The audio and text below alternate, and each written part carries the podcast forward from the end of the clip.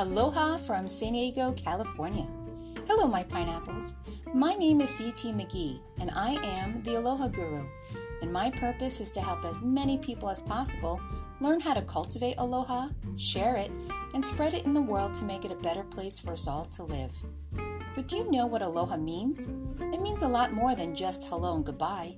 Aloha is any attitude, act, or way of being that benefits your mind, body, and spirit with love, kindness, compassion, peace, mercy, and affection. According to the Hawaiian culture, aloha means to first learn how to treat yourself with love and respect, and then treat others the same way. This is how we push more positive vibes into the world and how we can create better harmony.